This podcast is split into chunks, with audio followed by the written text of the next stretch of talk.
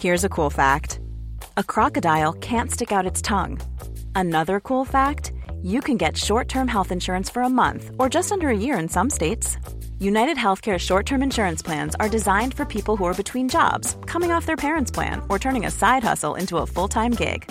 Underwritten by Golden Rule Insurance Company, they offer flexible, budget friendly coverage with access to a nationwide network of doctors and hospitals. Get more cool facts about United Healthcare short term plans at uh1.com. Burrow's furniture is built for the way you live. From ensuring easy assembly and disassembly to honoring highly requested new colors for their award winning seating, they always have their customers in mind. Their modular seating is made out of durable materials to last and grow with you.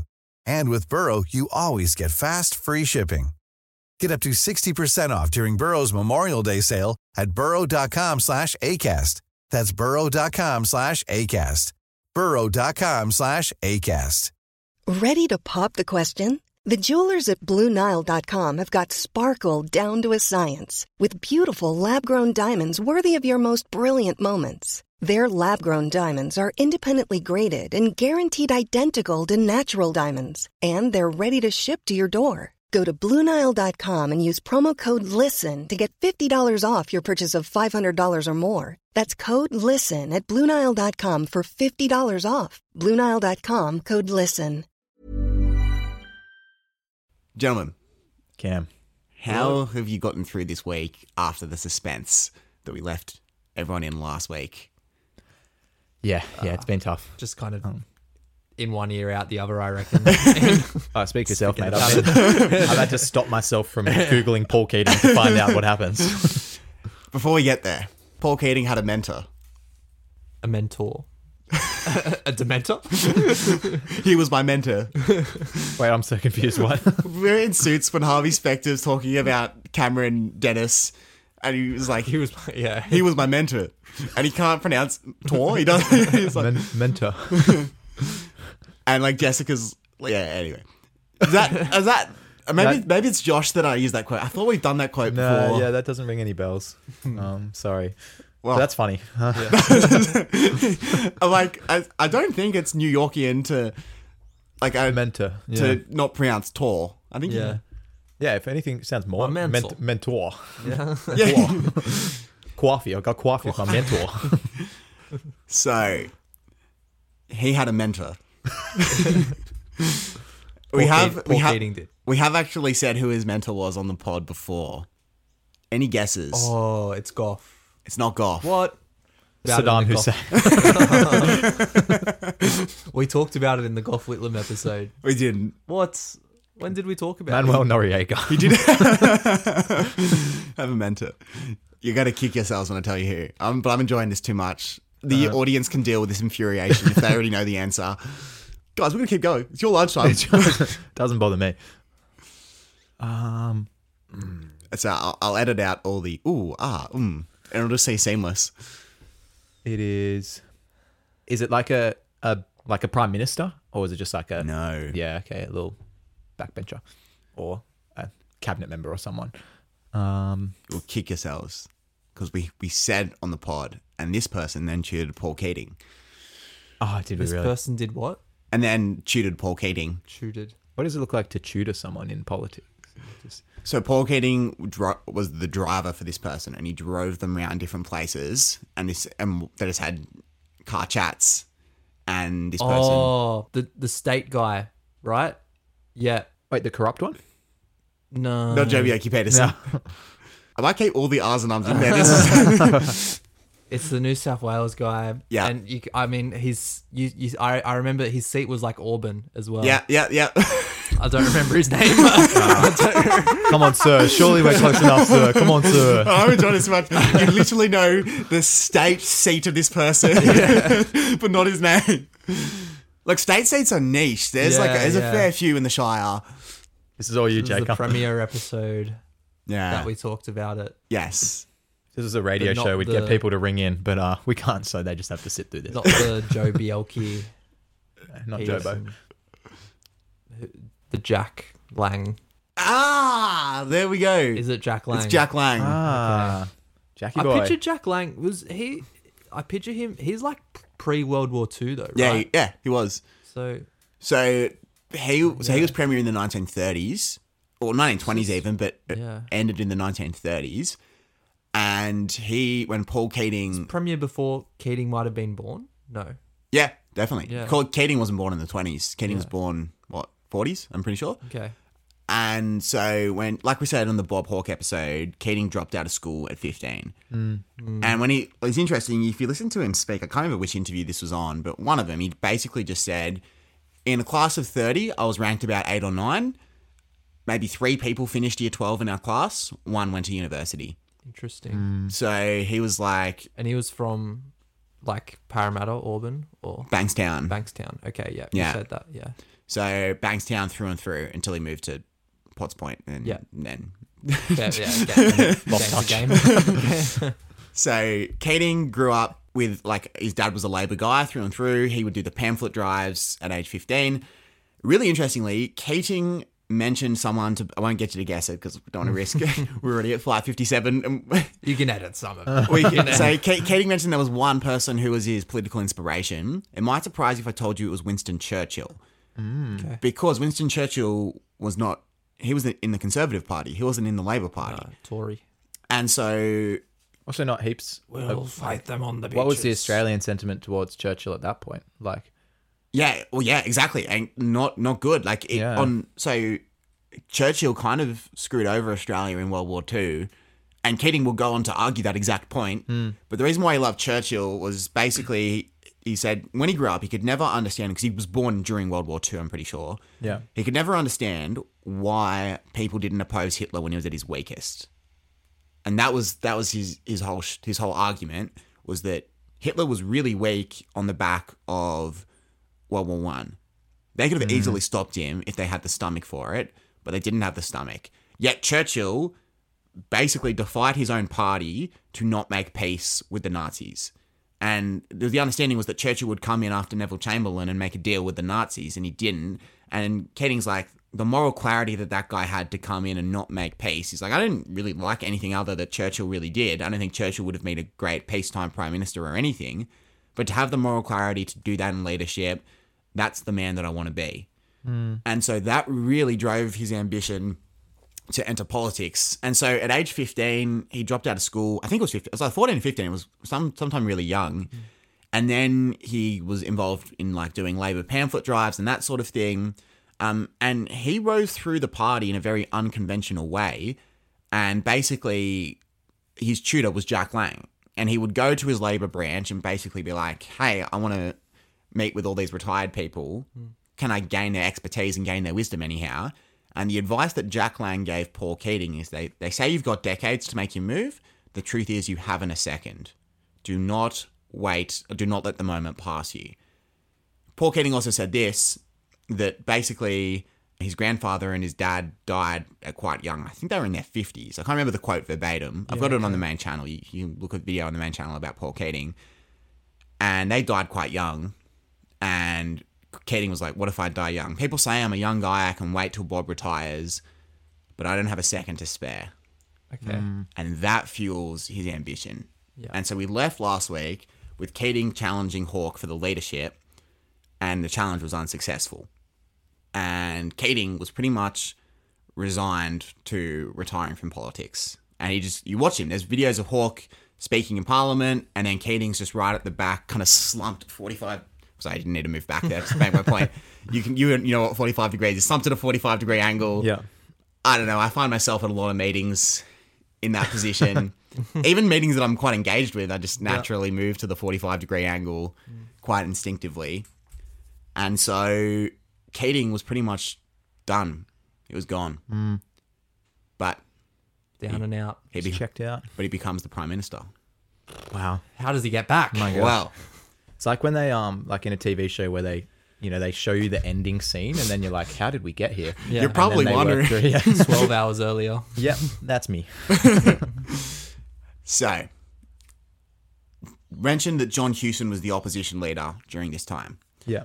John Hewson launched a campaign called Fight Back. So, fight back against unemployment and inflation. And the economy wasn't in a great spot. Do you remember what Keating's quote was about the state of the negative state of the economy? The recession we needed to have. Exactly. And so basically, Hawke is sliding in the polls really badly. And he hung on in 1990, but with the next election around the corner in 1995, 1993, I should say, I'm thinking too far ahead there. 1993, next election around the corner in 1993, probably going to lose. And for the first time, Hawke is now no longer the preferred leader between the two parties. And this is the most popular leader that they've had. And everyone's kind of seeing that Hawke's running out of steam a little bit on terms of policy. Hmm. So he's he's got the statesmanship thing down pat, and you know, great decorum in meeting with world leaders, great image for the party, but his fingers starting to get off the pulse with policy, and his cabinet is almost having too much independence, and he doesn't really know the ins and outs of policy anymore. So they asked Keating, why did he challenge a second time? Keating's this is such a Keating way of phrasing it. Keating was like, "No, I was drafted. They wanted me," and that I, I I know someone who, um, different workplace, not my workplace, asked for the job and asked for like the opening, and I know for a fact they said, like, "Can I have this job?" and kind of forced their way in and got the job Yeah. Hmm. and in subsequent stories has explained how they came knocking to her. They approached. Yeah. and and to be fair i think keating actually was genuinely conscripted by labor hmm. so keating challenges a second time keating thought he was done and what cause? So what causes the distrust for Hawke after he had previously been favoured over Keating? Like anyone it's a long time in office will cause you to go stale in the eyes of the public and it was the fact that now hawke is behind hewson as preferred leader. If you're the leader in power and the liberals yeah, had cycled between so they went from howard to peacock to hewson and they'd eventually go to a guy called alexander downer after that then back to howard. So they cycle between the leaders really quickly. If one of those like five leaders is now a more preferred Yeah. leader than you in the polls that's going to cause labor to really lose trust in in, in, in How much longer after this was from the ninety one? a couple of months, not, Ke- not only a en- couple months? Yeah, end of Yeah, okay. ninety one. Okay. So Keating wins fifty six votes to fifty one, hmm. and Keating is now the prime minister. Mm-hmm. Very ironic twist to the end of Bob Hawke's political career. Bill Hayden, remember him all the way back to last week. Mm. He was the leader that Bob Hawke kind of dethroned when he got parachuted in in nineteen eighty. Remembering, remembering that. Yeah. Yeah. Bill Hayden, one of Bob Hawke's policies was he firstly had Bill Hayden as foreign minister, then he had him as governor general. When the prime minister resigns, who do they hand their resignation to? Governor General. The guy that Bob Hawke dethroned received his letter of ah. resignation. Mm. But now Paul Keating was in, and he was the prime minister. And it was weird because, as not the leader, Keating could be bad cop, and Keating could afford to be the kind of bully within mm. the the cabinet. But now, as prime minister, he's expected to be the statesman and expected mm. to, to be a bit more controlled, kind of like Trump going from candidate to actual actually being the president. I don't know if I don't know if Trump did end up making much of that change. Well, I remember it was it was really weird when uh, so Obama just so Trump rags on Obama obviously throughout his whole campaign, and then there was like a month or two where they got on really well, and he was like, "The Obama regime has." I'm not going to do the the impersonation. We can just deep fake it later. But the Obama regime has been amazing, amazing in helping me transition, and Yeah. Okay. it was like, oh, maybe this guy can. And then just like a month later, it was like, Obama's white yeah, me. yeah, yeah, because it was always like such like diplomacy before that was always like so like carefully worded, and now he just just write these like flagrant tweets just when they come to mind, and it's like okay, well, well Which I, he's I- just real, you know. He just tells it how it is. One of the people, not behind his management speak lingo jingo. now, the issue for Keating, so Keating came into as prime minister. He's like, we're going to get the economy cracking.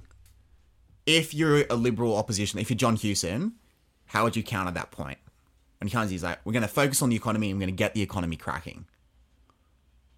Well, you just point to that. It's like, well, you've had us in a recession the last like whilst you've been in office. What's going to change? kind of thing. Exactly. You were treasurer. You're like, yeah. What do you mean get the economy cracking? That was your portfolio. and Keating didn't necessarily mean that now it was time to change everything, but he was very much of the belief that the recession had now run its course. The recession that we needed to have had run its course. Let's do some public spending and let's start actually reshaping the economy once again. Hmm. And so now it was for another era of reform. Unemployment was at 11%, so actually worse than Malcolm Fraser had left it in 83. Keating's disapproval rating was at 68%. Yeah, wow. So Keating is a really divisive. figure. So his approval was quite high, but his disapproval was quite high as well. Because they're not the same mm. question. Mm. So if you poll an audience back, do you approve of Paul Keating? More than 50% would say yes. If you call people and like, do you disapprove of Paul Keating? More than 50% of people would say yes because they're not exactly the same question. Yeah, sure. And so he was loved and hated at the same time. There was very little in between. Polarizing. Now, as Prime Minister, Paul Keating's economic reforms were not as significant as when they were Treasurer. Because we think back to like last week, PY was just wanting James McManus Tarzos to be the topic of conversation again, as we did franking credits, as we did the floating of the Aussie dollar, and did halving, uh, sorry, the capital gains tax. We, we looked at a lot of different policies. He has one incredibly significant one as Prime Minister, though super. From Has- things, So Ben's got a grow. Ben's Ben's dad is quite across the finances, so so so we speak. Yes, yeah, he works in super kind of thing. Has he had the super chat with you yet? Just like son, you need to put more onto your super. No, he was he was actually like uh, he's been having the, that chat like it's not sit down and have one chat now. He's been you know planting that seed for years. Um, yeah, he was getting me all on like the government co-contributions and stuff where you get the like you put in a thousand, you get five hundred when you're under twenty one. Yeah, like he was he knew the ins and outs. He's a big super fan. Beer. And how could you not be? I've been reading the Barefoot Investor recently as well, actually, and he's, Oh. he's um, talking about how important super is. Um, Oh, So- I got asked during the week if my salary was inclusive or exclusive of super. Mm. I had no idea. I just know, but like I was kind of nervous. I panicked. I Did you, said, did you just say one and stick to it? yeah, Yeah, good, good, good. What'd you say? exclusive. that's the That's yeah. that's the bolder one. For a charity, that's pretty uh I don't want to talk about it. Um, well, silly. the issue so, so there's kind of two prongs to super. There's there's there's the macroeconomic factor and then there's the personal financial factor as well. Hmm. Paul keating as treasurer was basically briefed on a huge issue that we had where the retirement age and the aging of the population is going to be really significant in the 21st century. So we hmm. got people just living for decades longer than they used to and people are being forced to work older but for a lot of manual labor jobs people are physically incapable of working older how are we going to make sure that they survive on on for a long period of time? The first answer is is give them a pension, but that's just going to drain the money from the from from the government if you're giving thirty year pensions. Hmm. So how can we create a private pension, so to speak? That was kind of the theory that was going on. Keating was also a big guy on uh, opening up and liberalizing the economy, and he wanted more capital into the country. So allowing foreign banks to come into the country was one way of doing that how else can you stimulate the economy and create more investment? Get it out of the bank account and get it into the business sector and get companies like Ben's dad, who's an entire company himself, using people's using people. I don't know what you think my dad does. so he's, he's in wealth management, right? no, no, he works for APRA. Oh, um, does he? Yeah, Ah, used to work at like AMP. AMP, I remember that. Yeah, in super. Okay, Glad well- we're aligned on that. Well, But- but, but okay, so, so so then how do you get formally people like Ben's dad to to use that to actually invest and stimulate the economy? You make your pension compulsory, and you make employers set aside a certain percentage of people's salary to then be invested into the economy, and it's great because it a lot of people the way that they'd sort their retirement funds is in property. But that's not actually that's just putting it in a house that stays there and effectively that's hiding it under the bed. Now sure that will go up individually in value for the particular person but it doesn't stimulate the entire economy mm. because it goes into a still asset. Whereas if you put it into companies and you invest in companies they can then use that money which then stimulates the economy which allows more employment and the cycle continues after that. And so Keating was like, okay, super, you can get the best of both worlds. Number one, it sorts the retirement issue. number two, it stimulates the economy and gets more capital coming into the country. There was a lot of pushback. Really? Well, think about it. Who, if so, employers have to pay a percentage of people's salary. Hmm. There's two issues. Number one, employers, a lot of employers weren't happy because it was considered an extra cost. Keating's argument was in the economic growth, it's not a cost at all for you. You're going to gain heaps of money by doing this. And then number two, there was a lot of people who wanted to have complete control over their retirement fund, hmm. which you still can, but this was kind of the less common process. To, you can do self-managed super, of course, Yeah. but again, as it was coming in, people didn't know the ins and outs of it, and were just just heard you can't control your retirement fund, and that was the messaging that was given to them. It surprises me. Like, I don't know how you view super, but I view it as like taking money out of your salary rather than the company paying something on top of your salary. Like, for example, when I get, like in my contract, it was inclusive of super. So I like, Yeah. I earn this amount of money, but I'm just forced to save 10% of it. Yeah, Um, as opposed to I earn this amount and then the company pays this amount more on top of that. yeah, yeah, yeah. So, th- so it it, it it goes both ways. Yeah, yeah. Um, but for the, the companies kind of starting this, Keating needed needed them to make the payments. So And- they they just added that on top of wages rather than deducting 10%. Well, yes, because wages. and ten percent was well, that came a lot later down the track. So it started at one percent, then two percent, and then Yeah. they would add to it each financial year. And in return, Keating gave cor- slash the corporate tax rate in return for them making compulsory super contributions to people's super. Yeah. So Keating, I saw an interview where he was asked on what his great regret in life was. It was that he didn't put into law that it that the super would go up to to fifteen percent, and that, that that super wouldn't be capped at what would come to be ten percent, then nine point five percent. Hmm. So he his great regret was he should have put it in law, and not just trust that Howard or whoever would be the next leader would follow the guarantee of having it go all the way up to 15%. And that was his great regret they didn't put it into law because Howard then actually scaled it back. Hmm. And so super also has kind of the effect on the economy of it gives the working class a heck of a lot of more money than what they would have had by the time they retire. Hmm. And it allows them to actually have a fair amount of social mobility too. And it completely revolutionized the economy. It was like a huge, huge change. And America, you've got like your 401k, which is basically your super, but it's not implemented on anywhere near the same level. And one of Keating's main arguments was again, this gave the lower classes a chance at wealth that had never been given to them before. Hmm. And as the barefoot investor has picked up on, your, your, your super is Yeah. your he- future. Yeah. He spoke very highly of it. Did he, did he speak much about? I haven't read it in like since I was like eighteen. I was like, oh, stocks. Did he speak of Keating at all in it? Does he discuss Keating? no, no. He just discusses it as like what it is now. And, you know, maybe you should. Yeah. I think he, I think he says actually, he doesn't cite Keating, but he says that you should pay 15% kind of thing. Hmm. Like that you should volun- sacrifice more of your salary to it. Yeah. Because of the, the store of wealth that it is. I mean, which is fair. Like, I guess it's, you're, you're just getting someone that's good at investing to invest it and make money off it. And you get tax breaks. Like, seems fair to. Yeah, I, like yeah, like you, you read the Barefoot Investor and like yeah, go. I was working at Superbar when I first read it, and I had like you know like six bucks in super or whatever it was, and you read it and it's yeah, it tells the stories of the guys that get like eight hundred thousand in, in retirement funds from being like a vacuum cleaner or whatever, hmm. and you're like, this is it, like Yeah, compound yeah. interest. This Yeah. is Eighth wonder of the world, they call it. this is the way forward. And so that was that was the signature reform. So Keating cut the corporate tax rate from 39% to 33% to get businesses on side. And basically this was actually a really successful reform.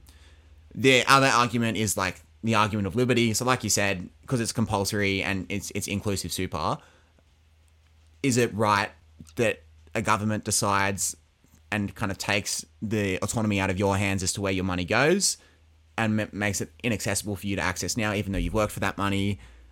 Look, it's a necessary sacrifice, would be. Well, I think if you're going to then, if you're not willing to let the government do that, what right do you have to come and ask for a pension then, right? Like, yeah. it's sort of, it's a two way street. like, yeah, I don't know. I don't, maybe that's just a like economic economic leftist that I am. Socialist brainwashing that you. Ben Shapiro would not be happy with you right now. You would have lost liberty points on that one. yeah, seriously, this draconian system that we live under.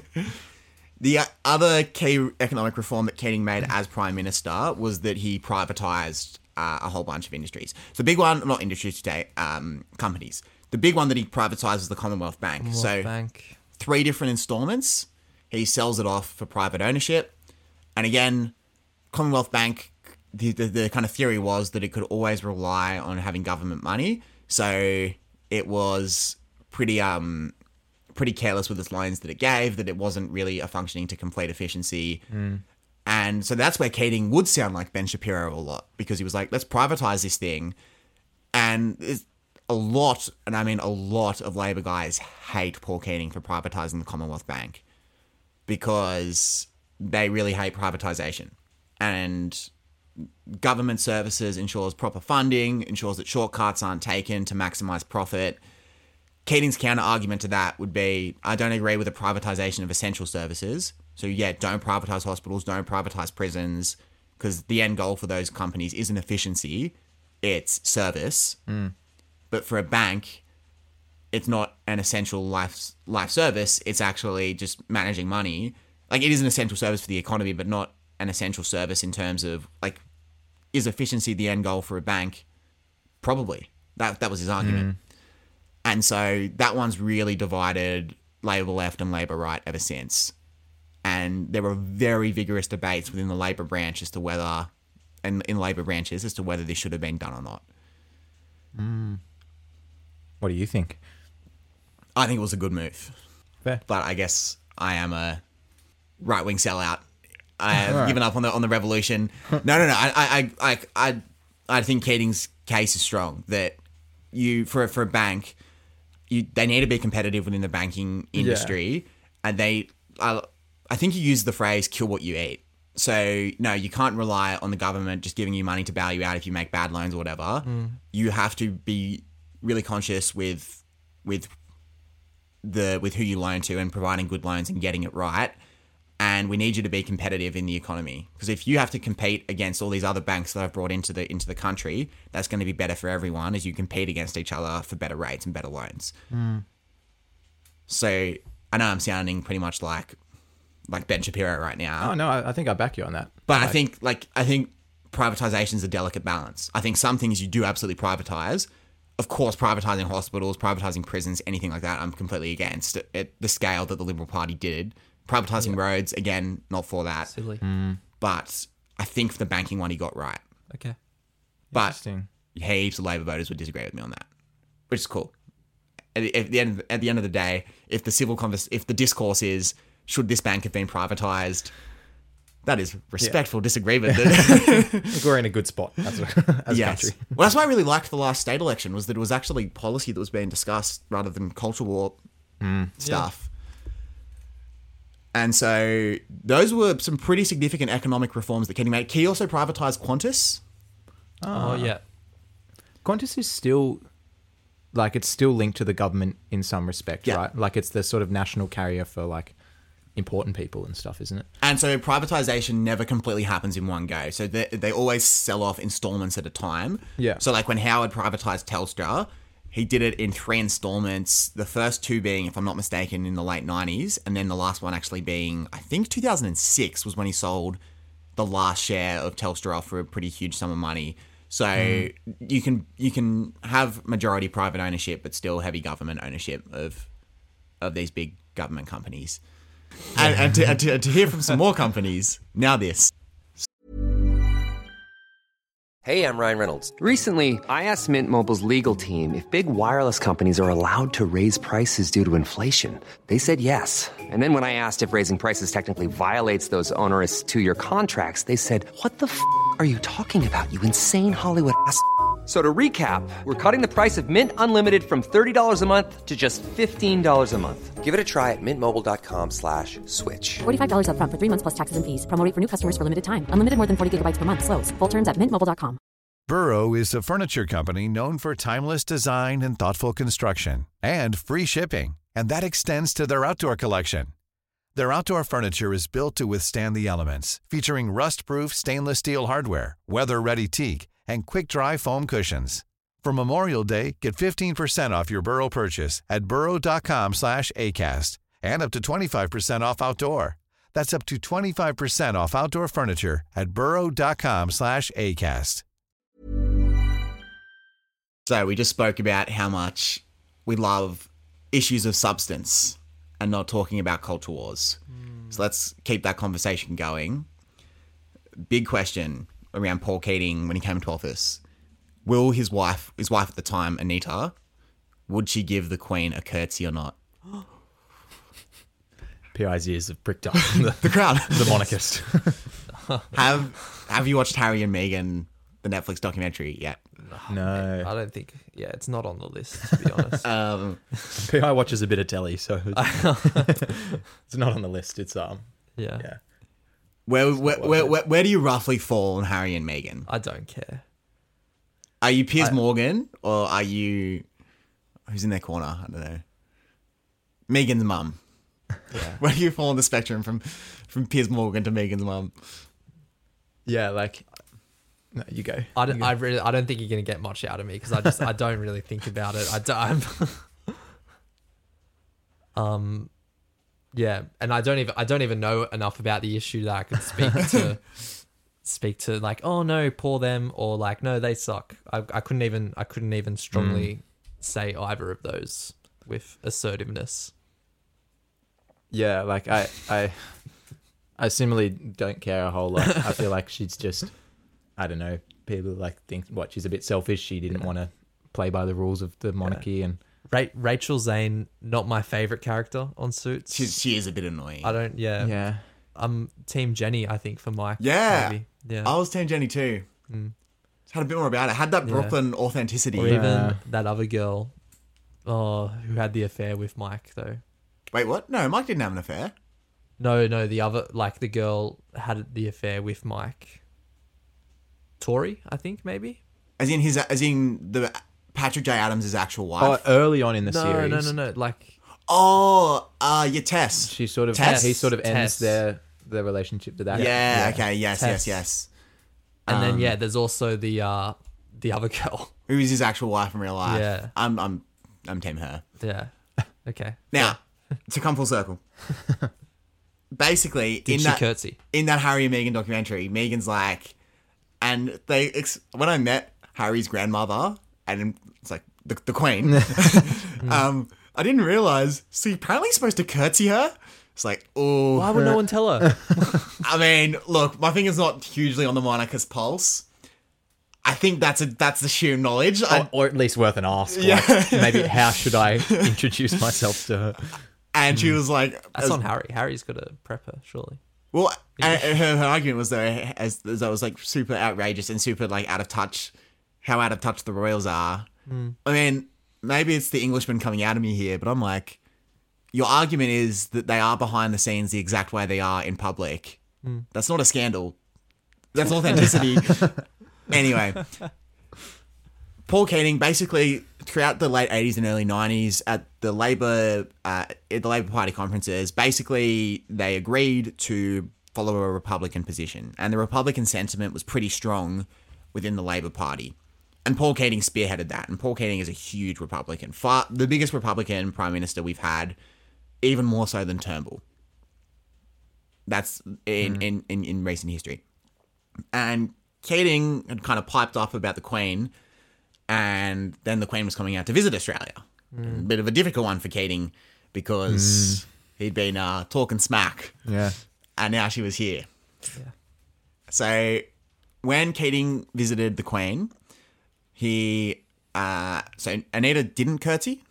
she declined to curtsy. Damn. Paul Keating was was civil, um, but he kind of gently pushed her from her back as he kind of like ushered her in, like in a way that you would do to anyone. Like um, Touched her.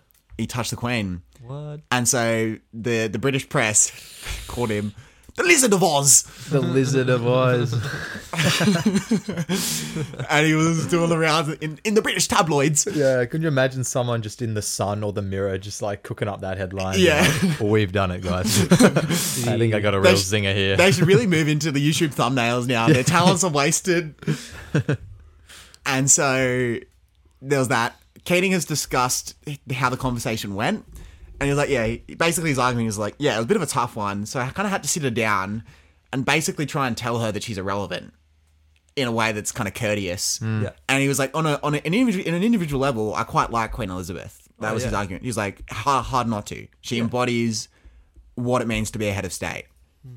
But my argument is that an Australian head of state should be an Australian. And it doesn't matter who you are, I don't want you as my head of state if you're not Australian. Great countries don't have other heads of states. Don't co- great countries don't have other countries' flags in their flag. Yep. That was his argument. Mm-hmm. And so basically, you had to sit her down and say, hey, we think you're pretty irrelevant. And there's sentiment within our party and growing mm-hmm. sentiment within the country is that we should be a monarchy. We should be a republican, I should- republic, I should say. Apparently, the Queen took that really well. Mm. Apparently, the Queen was like, oh, yeah, of course. Of course, I know that. No, no dramas. Yeah. Lizzie, she's, she's always finger on She the didn't pulse. bite back. She's like, no, no, this is why I should be here. Yeah, this she was is like- why, this is why I'm relevant. She was like, you do make whatever call you, you want to make, but mm-hmm. I still am your head of state while I'm here. Yeah. And apparently, it was, was all, all well and good, really courteous. Mm. There was growing because of how, how popular Queen Elizabeth was. There was a growing movement to have Australia be a republic when she died. They didn't mm. know how long it would be till she died. Keating vehemently rejected that. Keating was like, "It just won't happen." It was like when she when she dies, she's going to be lionized, and re- the monarchist sentiment will be at an all time high. Hmm. And he was like, also, it's just weak. Like, Yep. don't wait for someone to die. That was, that was his kind of point. And I mean, I guess he's right in the sense that You know who's it's it's sort of over now in terms of if like everyone was very pro monarchy, Queen was great, and anyone that talked about the Republic debate was like, now's not the time. someone What you're saying is not helpful. someone who's a really big advocate for the Republic is uh, Craig Foster. Oh, really? I, I actually, I, I could totally believe that. Um, LinkedIn posts like every day about it. Damn. Yeah, he's he's pushing it. I think, yeah. I, I, I, for those who don't know, Craig Foster is an Australian football commentator. Some I, political activist. yes, I find him a little bit annoying. TBH. I don't think he's wrong on everything, No, no, definitely. but I'm like, I, I, I'm very- sometimes he's annoying. he's the enlightened SBS commentator. That's the thing that kind of. Mm. I'm the Australian who understands the global things that go on, mm. and yeah. that very much annoys me about Craig um, Foster. Mm. It's like you played for Crystal Palace. Like let's let's, let's be real here. Yeah. You, you played for a team that had Palace in the name. Yeah. So Keating's other big foreign policy uh, drive that he was kind of moving towards was he wanted to move Australia out of what we call the Anglosphere, so the Commonwealth plus America. Yeah. And he's like, the future of Australia is in Asia, not from Asia. Why on earth would we kind of go to the Ameri- go to the Americans and try and use them as protection from Asia when we could provide provide protection for everyone in Asia and use Asia to provide our protection? And so he was a big believer in opening up talks with Asia. So he pushed George H.W. Bush to upgrade APEC and kind of make it more comprehensive. He was pretty cold towards that, but that was also because he was pretty busy, you know, trying to take out take down drug lords in Panama that he'd previously given hundred thousand dollars to a year for. Mm. So then Bill Clinton came in, and Paul Keating was very well, Clinton was very supportive of Paul Keating, and basically Clinton affirmed that APEC needed to be upgraded, and he had them actually all out to Seattle, and they had an APEC meeting in Seattle. Where Keating really disagreed with Clinton on was what to do with Russia when the Soviet Union fell. Keating was like, "There's one country in the world that, at that point, because China wasn't as developed yet, there's one country in the world that can take down the United States and take wipe them out. It's Russia." Yeah.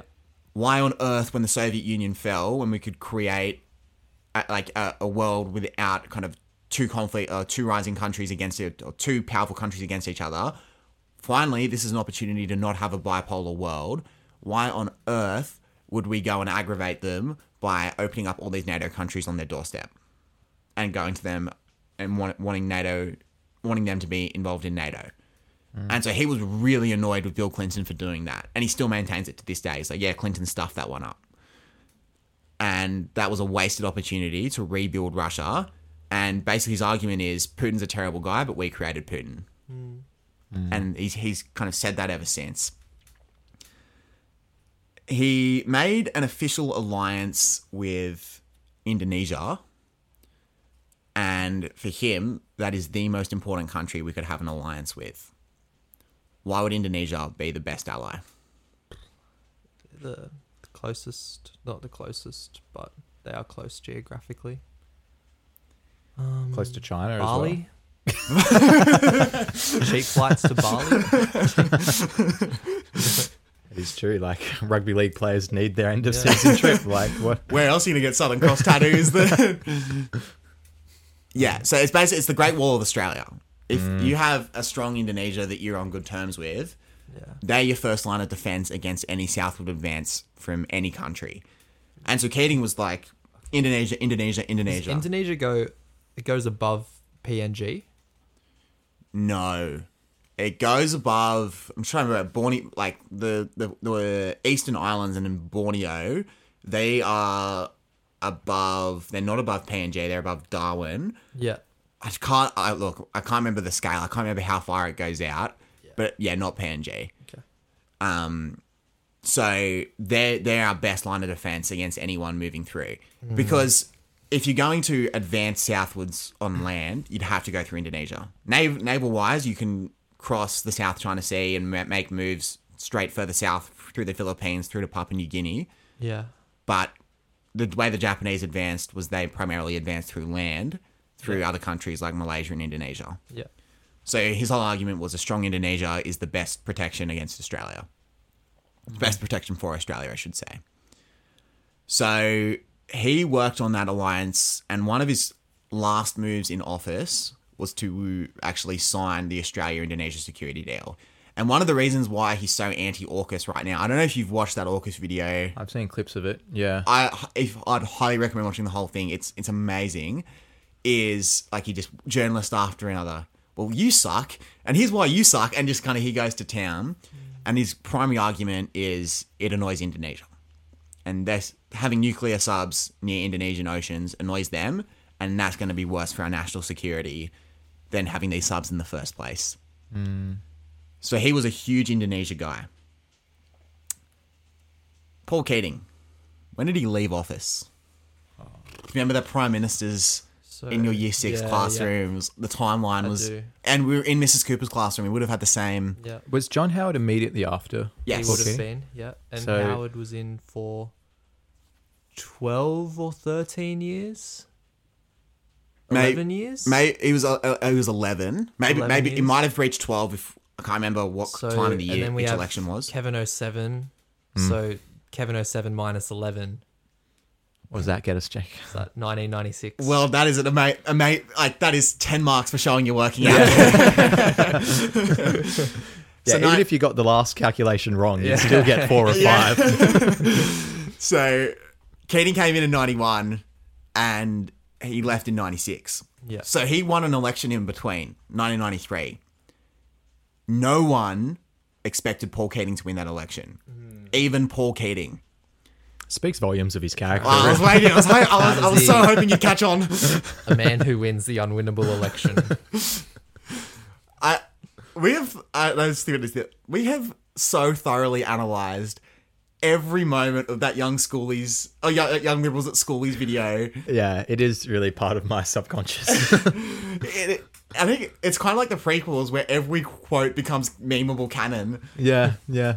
I can't think of like even just someone doing. Yeah, the way he like clenches his fists when he talks. Yeah, Yeah. yeah. I was I was in Surfers Paradise the other week, and I'm walking down the main strip towards the beach. Um, for those who don't know, Surfers Paradise is kind of for our global listeners, Yeah. basically where everyone in Queensland and northern New South Wales goes for when they finish high school. and what happened was that there Is was it out? You reckon it's out Miami? Do you reckon? yeah, yeah, spring break. Think of think of spring Yeah, break sort of thing. And at basically the Liberal Party's young liberals, because in, in Australia to rise through the political party, you basically have to be part of the young party. So the young liberals that are probably what at that point 20, 21, hoping to rise, Yeah, yeah. they take their own initiative to record a video of them interviewing people at schoolies, your spring break. Yeah. Re- So I think just like this kind of this hub of kind of knowledge and political insight. that are severely intoxicated using a copyrighted song that they didn't actually have the access to, asking them basically like, if you have a go, should you get a go? Answer this question right now. This really broad statement that has no policy specifics whatsoever, and people are like, oh, oh yeah, yeah, yeah. Yeah, if you think, if uh, you're lazy, you shouldn't get government payouts. And like, oh yeah, yeah. So vote ScoMo. Yeah. yeah. Smart. Yeah, great clip. And Um, yeah. when I saw the Golden Arch of Surfers Paradise, the Barclay McGain see the and Patrick Woolworths? Riches. Yes, yes, I was in that Woolworths, Very good. there you go. and Patrick Riches um, stood as they began their. We're young. I am your young liberal chair, and we're at schoolies to find out what people think of this great nation.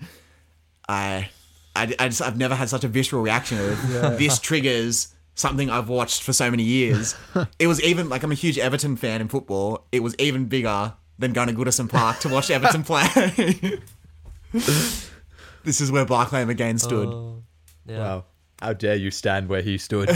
Nervous couple weeks for Everton as well, actually. Mm. yeah, yeah.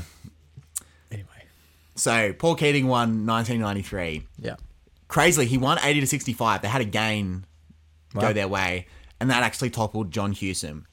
John Hewson was replaced by a guy called Alexander Downer, and basically the Liberal Party tried to hit Keating on culture war issues and try and make him out to be really woke, and that was their their messaging at the time. Do you remember the Mabo decision from high school? Oh yeah. That ring any bells? Hmm. So basically, the vibe. It's Mabo. It's the Constitution. well, I, I, you haven't seen the full castle? confession, I haven't seen the castle. Oh my gosh. Have you seen the castle, Yeah, Jake? I've seen the castle. Yeah. Yeah. Yeah, they study. It, I think they study it in English now. They d- yeah do they doing like five different subjects in my school. Yeah. and Anyway, so play on. basically native title secured like native title for indigenous title and then also the private title for whoever held the, the whoever held the property before. Native title didn't declare which one was applicable. There's two titles. You've got private title, you've got native title, and so Keating passed the Native Title Act to secure the idea that the indigenous people were co-managers of the land and did actually have basically just kind of codified what the Native Title Act declared but didn't explicitly spell out. Hmm. And then for that, John Howard hit him hard. So Alexander Downer was the leader, but he couldn't make any gains on Keating. And then they went back to John Howard. So they literally just cycled between four different leaders, with Howard getting his second go. But I'd ask you what Howard's autobiography was called. Do you remember? I have said it on the pod before. Oh. The the premier who saved Australia. Uh-huh. Named after a biblical From character. the ashes? Oh, Close, yes, very close. Same idea, same uh. same concept. Um uh, Lazarus. Lazarus, Lazarus Rising. Lazarus Rising. because John Howard thought his political career was dead, and he'd even Yeah. admitted that he'd hit the drink, hit the drink too hard after he lost leadership to Peacock the first time round. Mm. But Howard came back, and then Howard ran a pretty disciplined campaign, basically going, "This guy wants to get rid of the monarchy. I will give you a referendum on whether you want to be a republic or a monarchy, but this guy wants to ditch our cultural ties." This guy has given what we call the Redfern speech. The Redfern speech was in 1992. It was basically Paul Keating more or less giving the apology speech before Kevin Rudd gave the apology speech, saying, "We took their land. We gave them." We gave them alcohol at completely unmanageable levels that, that destroyed their communities. Like, we are responsible for all this damage that has happened. And H- Howard was arguing against that. Howard, and so that be well, what happened was Paul Keating then actually basically launched a, more or less a commission, the Bringing Them Home report, into the stolen generations. And from that report came the conclusion that we needed reconciliation with between Indigenous Australians. So at that point, it was self determination. That was the government policy that had begun under Whitlam, i.e., live however you want. But there was no reconciliation at this point between Indigenous Australians and the government. And so that was what the report recommended that eventually came out in 1997. And so after that, then Howard was pressured to give an apology, which he refused, and Kevin Rudd eventually gave the apology. Keating's argument, eh, again, it's kind of classic Keating, was that he more or less gave the apology back in 92. And then he invest he launched the report and commissioned the report that then recommended an apology. And so on all those issues, Howard hits him hard and Howard actually becomes really popular. Howard also promises not to institute a GST. Who instituted the GST? wasn't Whitlam, was it? Was that? No, no. So this is there was no GST when Howard was Oh, right, campaigning, right. And he promised that he wouldn't institute it. Well, then he's. It's got to be Howard. It's then, Howard right? who institutes it now. Howard had wanted it all along, but he said he'd given up on trying to convince the Liberals of it. He eventually does implement it, and so for those reasons, Howard is way popular than the previous Liberals. He doesn't pursue a GST. He hits Keating for being woke. He says we're not going to give an apology to Indigenous Australians. Basically, he's saying political correctness has gone too far. And there's a, a there's a young Liberal candidate who's running in the seat of Oxley, who's becoming quite controversial. Any guesses as to what their name is? Tony Abbott. Not Tony. Even more radical than Tony. Dutton, Nah, not done. More think think Clive. on the right track. Pauline Hanson. Pauline Hanson. Wow. and Oxley was a was a Labor stronghold, and Pauline Hanson comes in and, and effectively wins that for the Liberals in 1996. The issue is Pauline Hanson was basically saying that Indigenous Australians deserve no government assistance at all in any capacity. So John Howard then actually said that she's not the Liberal candidate. She's an independent. We're going to run someone else. They couldn't get that the paperwork done in time for the ticket, and so she officially won as a Liberal candidate in '96. But Howard said if she wins her seat, she will not form part of our government. And kind of she shocked everyone by winning the seat of mm. Oxley. Howard then swept to a pretty convincing ma- majority, 94 to 49, back in 1996. And he would remain there for 11 years. He inher- inherited around about a $9 billion deficit that Keating had- had left him in. That was because Keating had put all these spending programs in place to transform the economy. Hmm. And we'll pick up on that when we cover the John Howard episode a little bit later on. Hmm. So what does what does Keating get up to once he's once he calls it a day? So when Keating loses, he basically makes his annual media appearance. He doesn't write a book. His opinion was that like an autobiography is for people who just want to pat themselves in the back. And he was like, mm. he was like, let, let your your reforms are your legacy, not your story. Let people will forget who you are, but the reforms will impact people's lives forever. That's more important than the story you tell about yourselves. Mm. He has a huge squabble with Bob Hawke because Bob Hawke releases his memoirs, and Keating basically accuses his his new wife. So he divorced his old wife and, and remarried in the nineties. This is Bob Hawke accused Bob Hawke's new wife of rewriting rewriting it all and trying to steal him of the credit. And so he gets in a bit of a squabble with Bob. He divorces his wife. So Keating divorces Anita.